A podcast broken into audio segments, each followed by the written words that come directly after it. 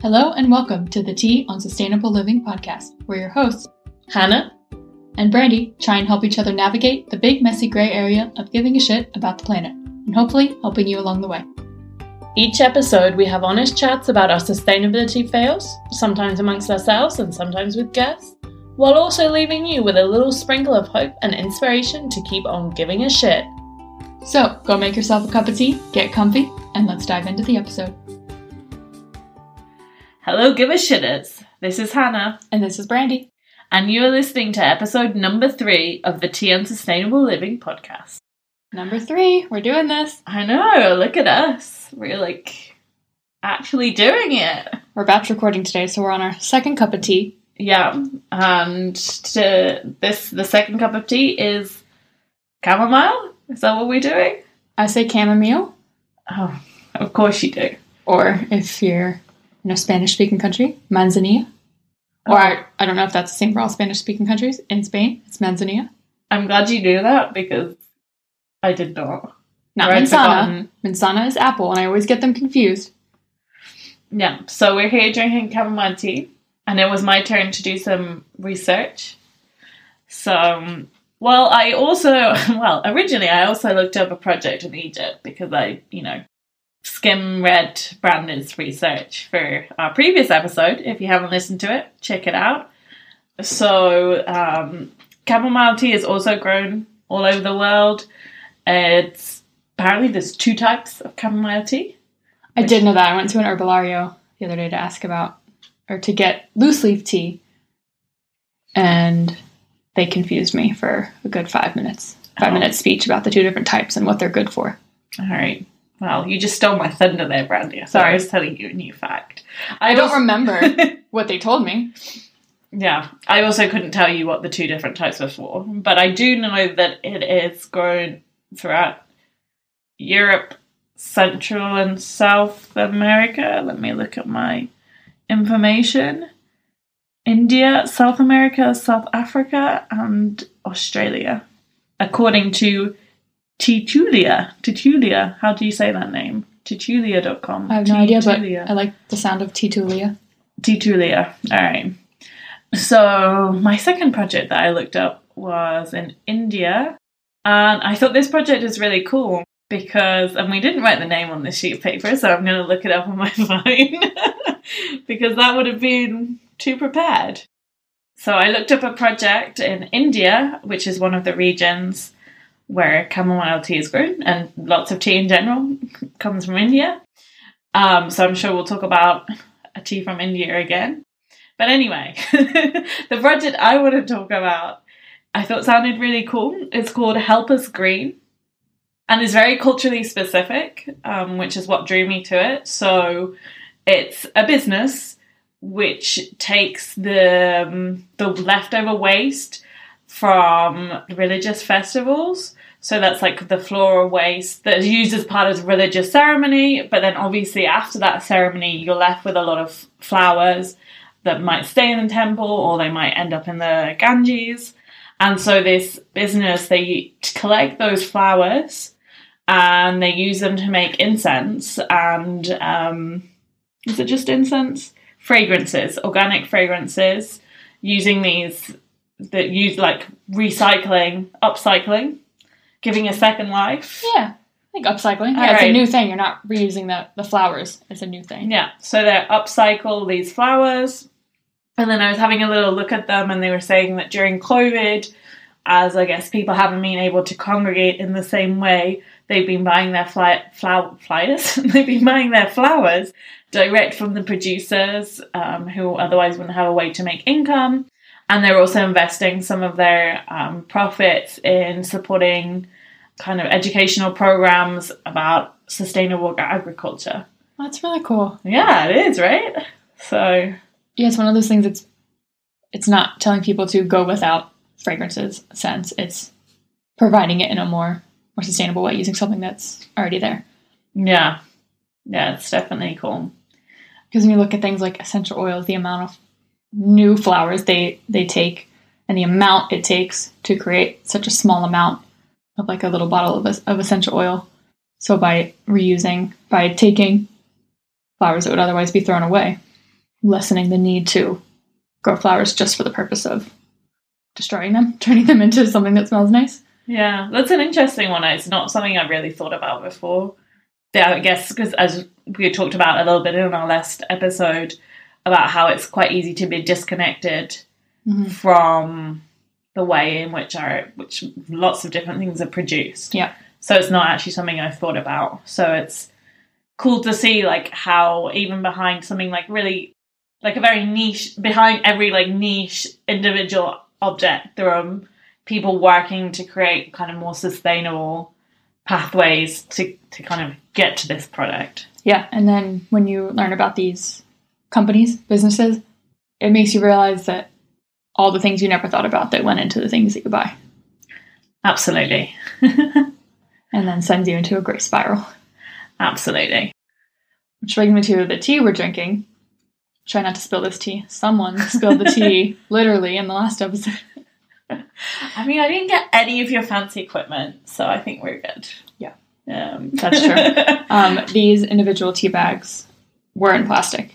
I know I just said I went to a shop to buy chamomile tea in bulk, which I did. And then once I ran out of that, I was shopping and didn't feel like going to a bunch of different stores. I just wanted to get everything from the one store I was in. So I did. I opened the box. All the tea bags were wrapped in plastic. yeah, I feel like that's one of the most frustrating plastic things when you you're like, okay, the outside isn't plastic. Or well, in this case, it wasn't. The outside is paper, right? Correct. And then you like open it up and you're like, oh, everything is individually wrapped. And I didn't do the shake. I probably could have been able Oh, to wow. tell if I had just shaken the box, but like I said, I wanted to be in one shop, throw everything in the cart. Didn't think twice about it. This is something I've been struggling with lately. I used to be really good. I think I mentioned this in the um in our first episode that I went through a whole zero waste phase. No plastic, only buying things packaged in reusable materials, easily recycled materials like glass, aluminum, paper, cardboard, and I've gotten away from that a lot. I've been buying a lot of plastic packaging. And that's and I want to point that out. This episode I think is mostly based on plastic packaging, not I don't know. For example, healthcare. You need plastic. You can't just go into a hospital and say, I'm plastic free. Don't use any plastic in my care. Yeah, I mean, I actually fucking love plastic. I think it's amazing. I just think it's so cool. And I actually think it's a real example of all the qualities about humans that both kind of get us into this mess, but hopefully will also get us out of it. Because I think, you know, there's so much creativity and invention and work that went behind, you know, even creating, inventing plastic in the first place.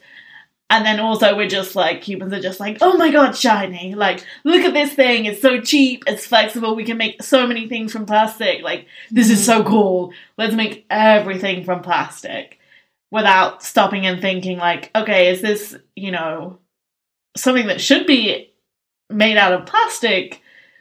Because you know, obviously the big big problem with plastic is that it's not. Well, I mean, it can be recycled in some cases, but often it can't be recycled. It gets And it- downcycled. Yeah, and it's it lasts for a very long time. Yeah. A very, very long time. The problem is making everything in plastic and using it once and then throwing it away. Absolutely, which we do a lot, you know. And, We do. and it was probably a dumb idea, you know. It's like why, you know, this pro- this thing that's gonna last for at least like a thousand years. Let's, Let's just go like, all in. Yeah, like what you know that like bar of chocolate that you're gonna eat in like literally forty five seconds. Let's cover it in plastic. Just so you can unwrap it and then throw it away. Yeah, because then we can make it gold and thin and it's so cool. And like, look at this plastic. But you know, I also think, you know, all those qualities about humans that make us invent things and make us, you know, want to explore and create and find new things and then find ways to make money off it, I guess. Hopefully, all of those qualities will come together. And I mean, it already has. Like, there are people coming up with different solutions for things all over the place, right? You know, I mean, okay, I don't know, like biodegradable plastic for collecting your fruit and veg, although maybe we should, you know, just not put it in in bags. But you know, Yeah, whatever. like bananas and oranges wrapped in yeah, plastic. and that was actually Why? yeah. but you know, there is genuine. I mean, not necessarily. I don't know enough about it to be honest, but I think that's one of the things that's a bit of a grey area around food packaging because there are ways in which plastic really extends the shelf life of certain products. Yeah, absolutely. Yeah, okay, we've all seen that like ridiculous image of like, you know, a banana wrapped in plastic. I mean, let's not, guys. But, you know, for example, a bag of salad, you know, that has a really short shelf life. Um, what do we say? Do we say like only areas which grow salads, you know, should people should eat them? Or I, I don't know. that was a very weirdly phrased sentence. No, that that is one food item that yeah I struggle with. a lot, Like those bags of bags of arugula or rocket, depending on where you live. Rocket. There are obviously leaves and greens you can buy without packaging, depending on where you shop. But what if you want the arugula? What if you want this type? Yeah. So I think that's one of the really big issues around kind of low and zero waste. And in in general, it's like I guess a question we're exploring throughout this, you know, the life the lifestyle that we can sustain. Because obviously in the West, you know, I think in the West in general, our lifestyles we live a very different lifestyle to the majority of the world's population. Mhm. Is it possible to maintain the kind of lifestyle that we have? Miranda's shaking her head. It's a no. And in if we do, like, what things? I mean, if we can't, like, what things do we keep? And the ways in which like plastic supports that. You know, do we do we literally just say, okay, we're going back fully local? And you know what? If you don't live somewhere where you buy a kiwi, well, you're not going to eat a kiwi. You know? And there are definitely people who adopt that mentality in the I don't know sustainability space, low waste space. Absolutely. Um, but I, one of the people in the sustainability space that kind of spoke to me the most, that resonated with me the most, Katherine Kellogg from Going Zero Waste, she was reflecting back on her time trying to be zero waste, mm-hmm. no plastic, especially, and wishes that she hadn't given herself such a hard time for buying some type of berry in plastic packaging because they brought her joy and they she knew they were good for her, but she went without in the name of not buying plastic. Yeah, it's an interesting one. I mean, that's like a big fundamental question. I mean, she's right. She's she obviously made the decision that her joy in that moment in time was worth less than what she was, I guess, supporting by going zero low waste. Mhm. And I think she has since shifted her efforts, her energy into activism, and I think she joined her city council. And and I just want to take a moment to explain for anyone listening who maybe doesn't know why plastic is a problem, and also why I think it gets a bad rap when it is not always the worst material. I'll get into that a bit more. But when you only look at the the beginning of its life, how it's made from oil, and the end of its life, getting downcycled, ending up in landfills. Landfills actually might be the best option.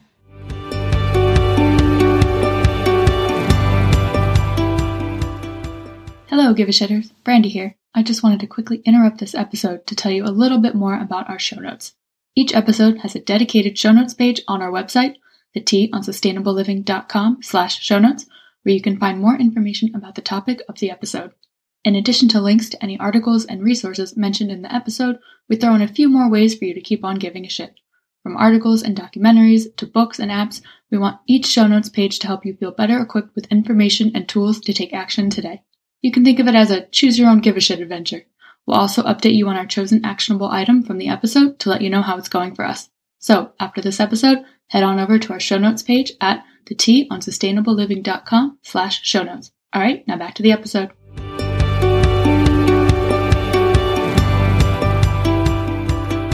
What does downcycling mean? So downcycling is basically for a plastic bottle, it gets well reused, made into a new bottle, but the quality is not as good, and over time it won't be able to be reused anymore.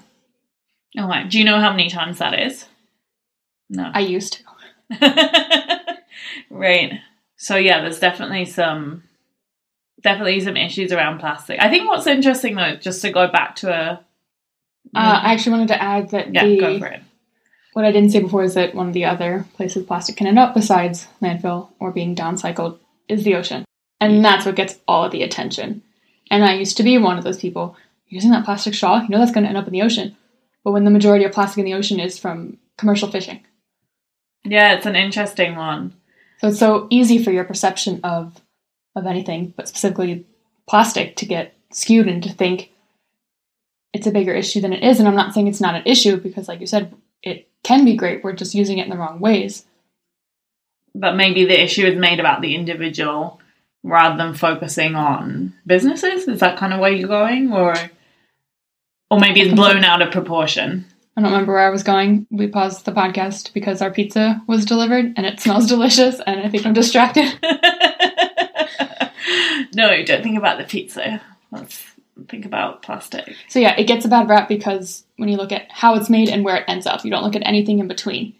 And you mentioned before how thin, light, and pliable it is. If you look at how much food you can transport when it's packaged in plastic, you can transport a lot more, and the the emissions are lower because the truck doesn't weigh as much because glass weighs a lot. Yeah. Therefore, it needs less gas. Yeah. One of the books I read, um, which is very interesting and just throws you completely into the quagmire of doom, is That's too book- fancy. Gray Sorry. spiral. No, I like the quagmire. Um, It's like a video game or something. yeah, that sounds like a video game. No, it's a book called uh, I think it's what's the cost of a banana or like what's the cost of a banana.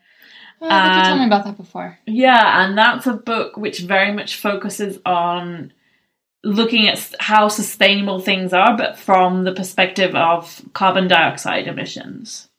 hmm And that's very clear. I, I can't remember the exact statistics, but it was talking about how you need to use your, for example, if you have like a bag for life, you know, uh, like either one of the like heavy plastic ones or you have like a fabric bag, for example, you need to use that. I think it was a lot. It was like, it was in the hundreds Like a cloth tote bag. a cloth tote bag exactly you need to use that in the hundreds of times for the emissions to be equal to using the same amount of plastic bags And also, people often use reuse those plastic bags as like trash bags in their homes or for other purposes. yeah it's true So they're like the fast fashion episode. There's so many things to take into consideration: type of packaging, and yeah, whether you're buying local, yeah the thing you're purchasing. Because if you're buying animal products, that's in my opinion worse for the vi- environment than the Mm. plastic packaging. So if you're between an unpackaged, I don't know, let's just go extreme with the example, an unpackaged piece of meat, oh, it's plastic free, next to yeah, the bag of salad greens wrapped in plastic. To me, this bag of plastic wrapped salad greens is way better for the environment.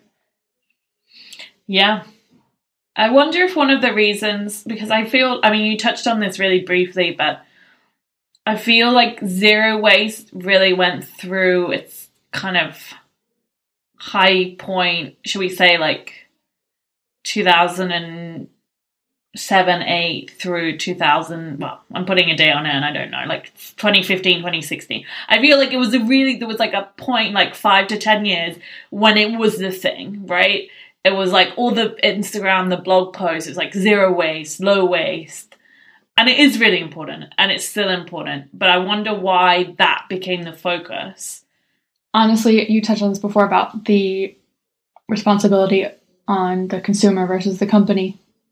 Mm, And I wouldn't be surprised if a lot of big companies, where it's in their interest to continue to produce things how they are, to shift the responsibility on consumers, it lets them off the hook. Yeah. I wonder as well, I think maybe it's something um, we've talked about before, not necessarily on this podcast, but about how, for example, for us having like diet, or for me anyway, having dietary rules that I'm vegetarian, it's easier to go all in Mm-hmm. rather than, okay, for me, I would say it's sustainable to eat meat maybe once or twice a month. That And that is to be the sustainable. statistics. for the environment, For the good environment. and you're able to keep up with it. Right, but but as in, but I just prefer to be hundred percent vegetarian because then it feels like a slippery slope, and I wonder having if that having that goal of like zero waste kind of gave gives like a sense of like okay, if I just follow these rules, I can feel like I'm living an ethical life, a a sustainable box. life.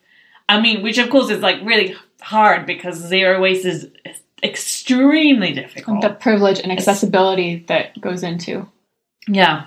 goes into it. But it's, it's a really hard one because at the same time of having this conversation, it is clear that we do need to reduce just the amount of stuff and the amount of stuff that does come in plastic. I think it seems, to me anyway, it seems clear that we do still have to reduce the amount of packaging, the amount of, Absolutely, especially single use.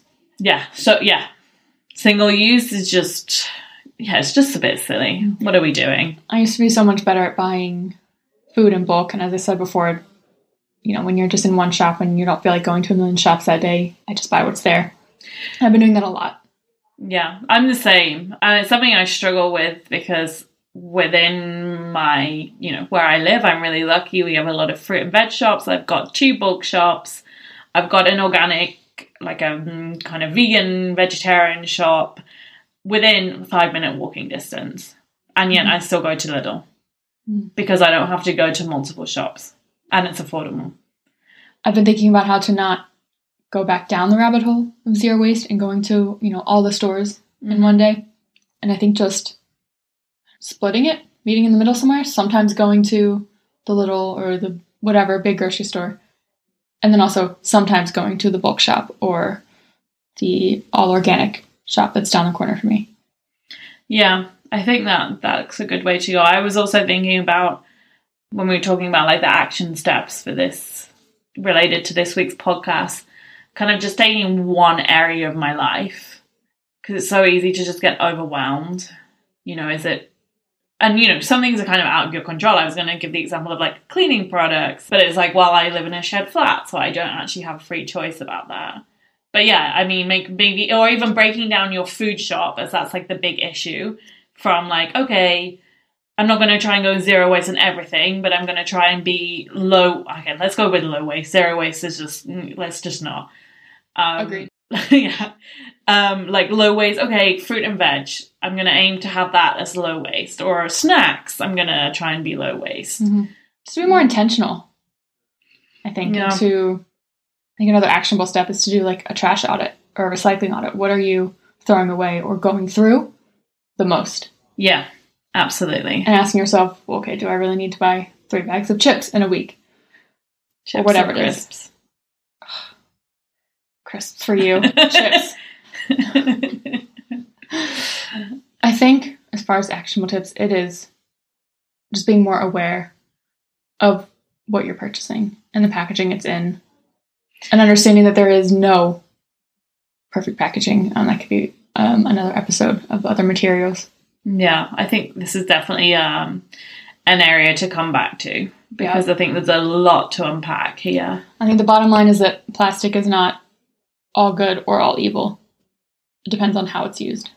Yeah, Brandy has kind of hit the nail on the head in that you kind of have to be kind to yourself and meet yourself where you are hmm while still being intentional. I guess it's that kind of like going a little bit more, you know, every so often. Mhm. Like maybe every month, kind of having a look, being like, oh, is there something I can add? Or how did I do? Or like, what's a balance for me? Like, okay, for example, for me, my shampoo. Like, there was a whole time when I was like, oh, I've got to find like a shampoo bar and it's gonna, you know, no packaging and like the best of the best. And I just, it just wasn't really working for me. So what I ended up doing is I get like, I have a shampoo I like and I got like a big bottle of it. And that bottle normally lasts me like nearly a year. That's a good action item. Buy the biggest volume, biggest size you can. If it's food item, before the food will go bad. Yeah. And so I just was like, you know what? For right now, this is where I can meet myself. Mm-hmm. And okay, yes, I'm still creating waste. And, you know, obviously I'm going to live till I'm like 110. So, okay, that's like maybe 80 bottles over my lifetime. That's how we're gonna look at it. But okay. but it was just kind of stressing me out trying to find like a shampoo bar and I'd be like every time I'm like, oh I need to go look and blah blah blah and I don't like this and I feel ugly because my hair looks greasy or I don't know. Maybe this is kind of bullshit. But I think it's like normal human thoughts to think like this. Yeah, and if it's stressing you out, that's missing the point. It's not sustainable. You're not going to keep up with it, Yeah, exactly. or even start it in the first place. So yeah, I think starting where you are and what you're willing to to do. If you want to maybe just start in your bathroom, just even starting with asking yourself, what in here could I replace or could I buy in more sustainable packaging? Yeah. Um, for me, I think I want to start going back to the to the bulk stores. Yeah, I think I might do the same actually. Especially because I think that's quite an easy I mean I'm saying easy because I know that there are a couple near where I live. It's difficult if you don't live somewhere where there are bulk stores Mhm. that are easily accessible. But I used to kind of maybe go like once a month and stock up on certain items. So I Okay. think I think I, will- I will join you. Okay. Yeah. All right. So that will be our action item. So other action items Yeah, let just us to know. recap: trash Yeah. audit, being more mindful, and trying to examine different parts of your home that maybe you could make some changes, and buying bulk if you can, if you can afford it, if it's near you, because a lot of times it can be more expensive. Yeah. And let us know on Instagram what you're doing. And if you, yeah, I mean, there's so many different ways to do this. So let us know the ideas you have. What's worked for you? What hasn't? Yeah.